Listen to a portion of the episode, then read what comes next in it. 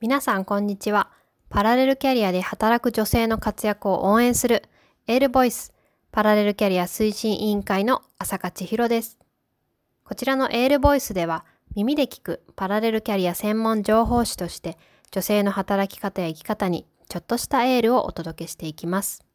本日はパラレルキャリアを知ろうのコーナーです。今月から毎月8日の朝8時にエールプロジェクトのキーワードの一つであるパラレルキャリアのあれこれをお伝えしていく内容になります。このサロンでもパラレルキャリアについて知りたい方も結構いるのではないかなと思いまして、今月よりスタートとなりました。このエールボイスを聞いて、なるほどのいいねや、もっとこういうこと知りたいなど、コメントでお知らせいただけましたら嬉しいです。さて、第1回目の今日は、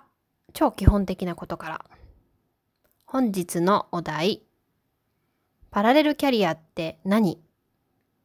本日の知ること。そうですね、副委員長とかの副業と、複数の副業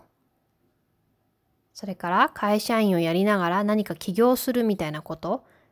まあそんなぼんやりとしたイメージがありますかね。わかりやすいパラキャリの例の姿として合ってます。が、もっと本質的な意味をぜひ知っておきましょう。パラレルキャリアとは経営学者ピーター・ドラッカーが提唱した言葉です。あの前に話題になった模試ドラとかのドラのドラッカーさんのことですね。本業を持ちながら第二のキャリアを形成することと彼は言い表しています。その背景はですね、えーと、人間の寿命が、えーとまあ、所属している組織や仕事よりも長くなったことで、まあ、そのそれ以外の部分の時間をですね違うキャリアに生かしてみようというのがあの背景のようです。まあ、しかしですね現代ではその背景に加えて SNS の普及終身雇用制度の崩壊それからやりがいの追求などもっと多様な要素が絡み合ってよりパラレルキャリアの放つ背景が強くなっていると感じます。副業と副業パラキャリの違いも明確にしておきたいところですね。前者の副業というのはですね、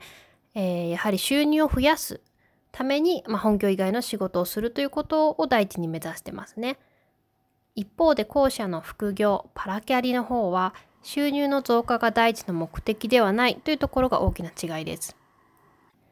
パラキャリの副業の方は個人のスキルアップや視野の拡大、社会活動や学ぶこと、将来に向けての自己投資など、とにかく自分らしく、自分の価値を高めて生きることが目的となります。えー、月に1回か2ヶ月に1回ぐらいで開催しているオリエンテーションでも同じように説明をしているのですけれども、まあ、つまりは個人を生かすということなんですよね。個人を生かすことによって、えー、個人の可能性がさらに拡大し、つながり、そして個人の幸せにつながり、社会のつな幸せにつながるという連鎖が起きていきます。私自身ですね、会社員として一心に働いている中で、パラレルキャリアという言葉に出会い、自分のキャリアから人生観までとてもポジティブに変化したことを覚えています。多くの人にですね、パラレルキャリアを知ってもらい、豊かな人生になりますよう応援しています。ではまた8日にお会いしましょう。お聴きいただきありがとうございました。本日はパラレルキャリア推進委員会の朝勝弘があなたにエールをお届けしました。